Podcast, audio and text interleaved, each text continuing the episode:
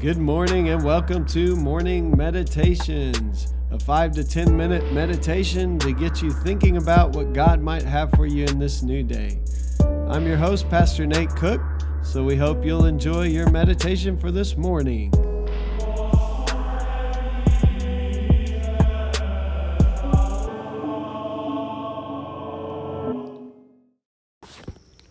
Hey, this is Pastor Nate, and this is your morning meditation for Sunday morning, May 26th.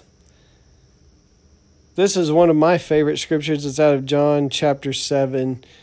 Jesus has waited to go to the Feast of Tabernacles, and in the Feast of Tabernacles, he comes up uh, on the last and the greatest day so, part of the background to this story is that part of the celebration of this feast would be that the people would would follow the priests uh, the pool of Siloam to the temple every day, and they would cart water from the pool of Siloam to the temple, and they would pour it out on the altar. And this is the last day, the culmination of the feast.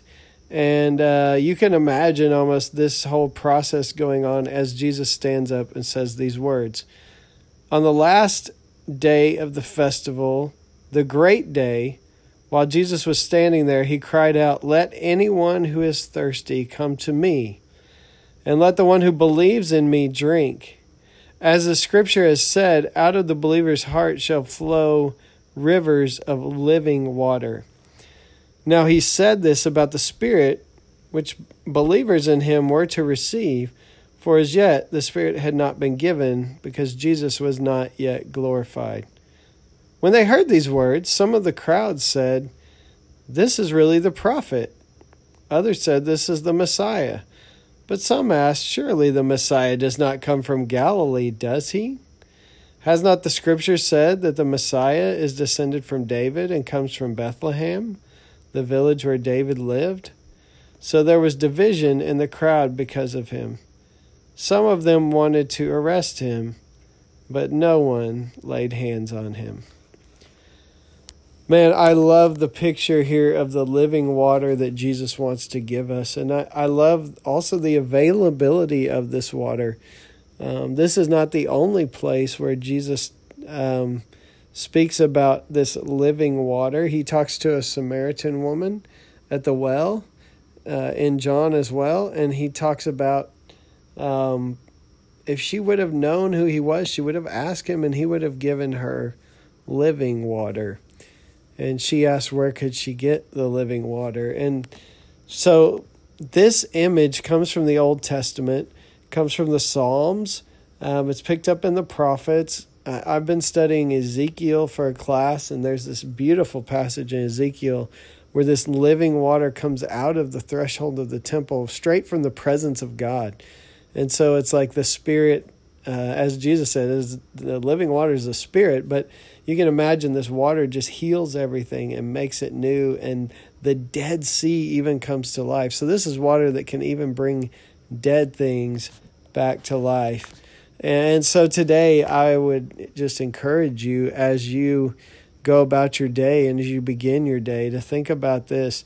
No matter how dead life may feel, and no matter how thirsty uh, you may be for the things of God and for um, some kind of new life to take place in you, um, Jesus is the source of that life. Jesus is the one who gives us living water.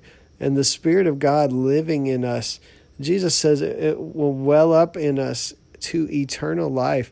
That it kind of starts out, and, and this is a beautiful picture of that that river in Ezekiel. It starts out just as a trickle at, at, at the presence of God, and it grows and grows until Ezekiel's in over his head. And that's really what God wants to do in my life and in your life is God wants to take that little bit of faith that you have, the trust and belief. Uh, you see here, he says, anyone who believes in me, let them drink. Uh, that little bit of belief can can begin by maybe a trickle of the living water in your life that eventually can consume you until there is like life flowing out of you that kind of spills out onto other people. And that's really the goal for the disciple of Jesus is to allow the Spirit to work. Now, when we resist the Spirit, when we're disobedient, when we choose not to follow the ways that God has called us to live, we can resist the Spirit and then we kind of block the flow of that living water, if you will. But God is patient with us and God continues to work on us. So the prayer today is that God would give us this living water of His Spirit that would maybe start out small in our lives, but that would bring life to us. And so that life would literally well up within us and spill out to the people that we encounter on this day. Hey, that's just a thought for this morning. I hope you have a great day. Well, thanks again for joining us for this morning meditation. Hey, do us a favor rate us on iTunes or even leave some feedback about our podcast so that other listeners can know how much you enjoy your morning meditations. Hey, have a great day.